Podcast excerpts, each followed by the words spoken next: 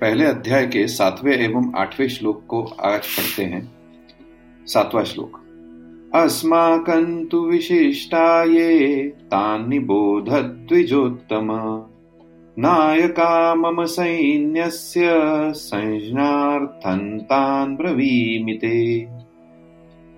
अर्थ हिंदी में, हे द्विजोत्तम, हमारे पक्ष में भी जो मुख्य हैं, उन पर भी आप ध्यान दीजिए। आपको याद दिलाने के लिए मेरी सेना के जो नायक हैं उनको मैं कहता हूँ। अब इसका भागों में अलग अलग टुकड़ों में इनकी व्याख्या समझते हैं। पहला टुकड़ा है, अस्माकंतु विशिष्टा ये तान निबोध द्विजोत्तम। दुर्योधन द्रोणाचार्य से कहता है कि हे द्विजश्रेष्ठ, द्विजोत्तम मतलब द्विज श्रेष्ठ जैसे पांडवों की सेना में श्रेष्ठ महारथी है, ऐसे ही हमारी सेना में भी उनसे कम विशेषता वाले महारथी नहीं है। प्रत्युत उनकी सेना के महारथियों की अपेक्षा ज़्यादा ही विशेषता रखने वाले आपको भी, उनको भी आप समझ लीजिए। तीसरे श्लोक में पश्य और यहाँ निबोध क्रिया देने का तात्पर्य है कि पांडवों की सेना तो सामने खड़ी है, इसलिए उनको देखने के लिए दुर्योधन पश्य मतलब देखिए क्रिया का प्रयोग करता है। परंतु अपनी सेना सामने नहीं है, अर्थात आपकी, अपनी सेना की तरफ़ द्रोणाचार्य की पीठ है। इसलिए उनको देखने की बात न कहकर उस पर ध्यान देने के लिए दुर्योधन निबोध मतलब ध्यान दीजिए, क्रिया का प्रयोग करता है। अब दूसरा भाग देखते हैं। नायका मम सैन्यस्य संज्ञार्थम तान ब्रवीमिते। मेरी सेना में जो भी विशिष्ट विशिष्ट सेनापति है, सेना नायक है, महारथी है, मैं उनके नाम केवल आपको याद दिलाने के लिए, आपकी दृष्टि उधर खींचने के लिए ही कह रहा हूँ। संज्ञार्थम पद का तात्पर्य है कि हमारे बहुत से सेना नायक है उनके नाम मैं कहाँ तक कहूँ? इसलिए मैं उनका केवल संकेत मात्र करता हूँ, क्योंकि आप तो सबको जानते ही हैं। इस श्लोक में दुर्योधन का ऐसा भाव प्रतीत होता है कि हमारा पक्ष किसी भी तरह कमज़ोर नहीं है, परंतु राजनीति के अनुसार शत्रु पक्ष चाहे कितना ही कमज़ोर हो और अपना पक्ष चाहे कितना ही सबल हो, ऐसी अवस्था में भी शत्रु पक्ष को कमज़ोर नहीं समझना चाहिए। और अपने में उपेक्षा, उदासीनता आदि की भावना किंचन मात्र भी नहीं आने देनी चाहिए। इसलिए सावधानी के लिए मैंने उनकी सेना की बात कही और अब अपनी सेना की बात कहता हूँ। दूसरा भाव यह है कि पांडवों की सेना को देखकर दुर्योधन पर बड़ा प्रभाव पड़ा और उसके मन में कुछ भय भी हुआ, कारण की संख्या में कम होते हुए भी पांडव सेना के पक्ष में बहुत से धर्मात्मा पुरुष थे और स्वयं भगवान थे। जिस पक्ष में धर्म और भगवान रहते हैं, उसका सब पर बड़ा प्रभाव पड़ता है। पापी से पापी, दुष्ट से दुष्ट, व्यक्ति भर भी उसका प्रभाव पड़ता है। इतना ही नहीं, पशु, पक्षी, वृक्षलता आदि पर भी उसका प्रभाव पड़ता है।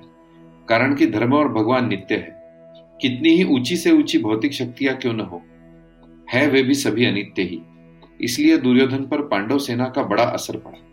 परंतु उसके भीतर भौतिक बल का विश्वास मुख्य होने से वह द्रोणाचार्य को विश्वास दिलाने के लिए कहता है कि हमारे पक्ष में जितनी विशेषता है, उतनी पांडवों के सेना में नहीं है। अतः हम उन पर सहज ही विजय कर सकते हैं। आठवां श्लोक। भवान भीष्मश्च कर्णश्च कृपश्च जय अश्वत्थामा विकर्णश्च सौमदत्तिस्तथैव च। इसका हिंदी में अर्थ समझते हैं पहले?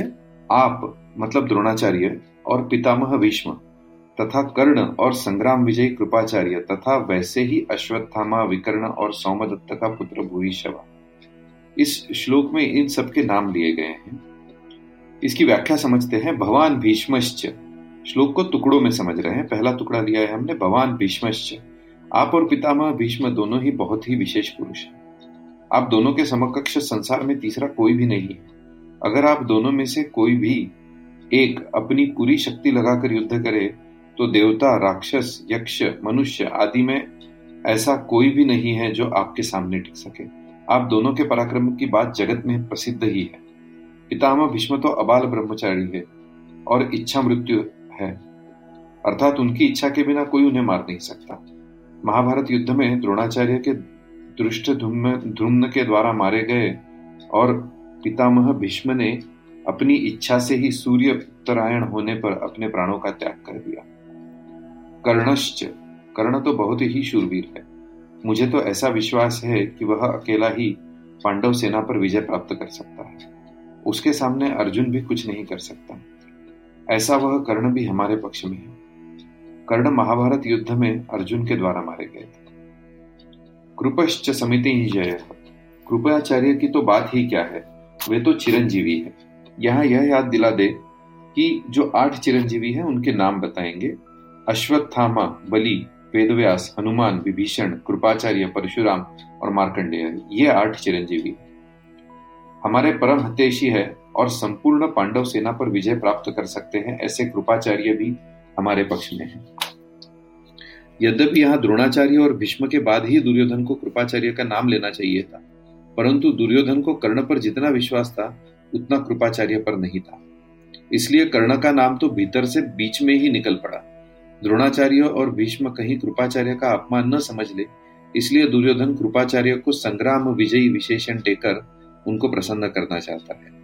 अश्वत्थामा, ये भी चिरंजीवी है और आपके ही पुत्र है, ये बड़े ही शूरवीर है। इन्होंने आपसे ही अस्त्र शस्त्र विद्या सीखी है। अस्त्र शस्त्र की कला में ये बड़े चतुर है। विकर्णश्च सौमदत्ति तथई आप यह न समझे कि केवल पांडव ही धर्मात्मा है। हमारे पक्ष में भी मेरा भाई विकर्ण बड़ा धर्मात्मा और शूरवीर है।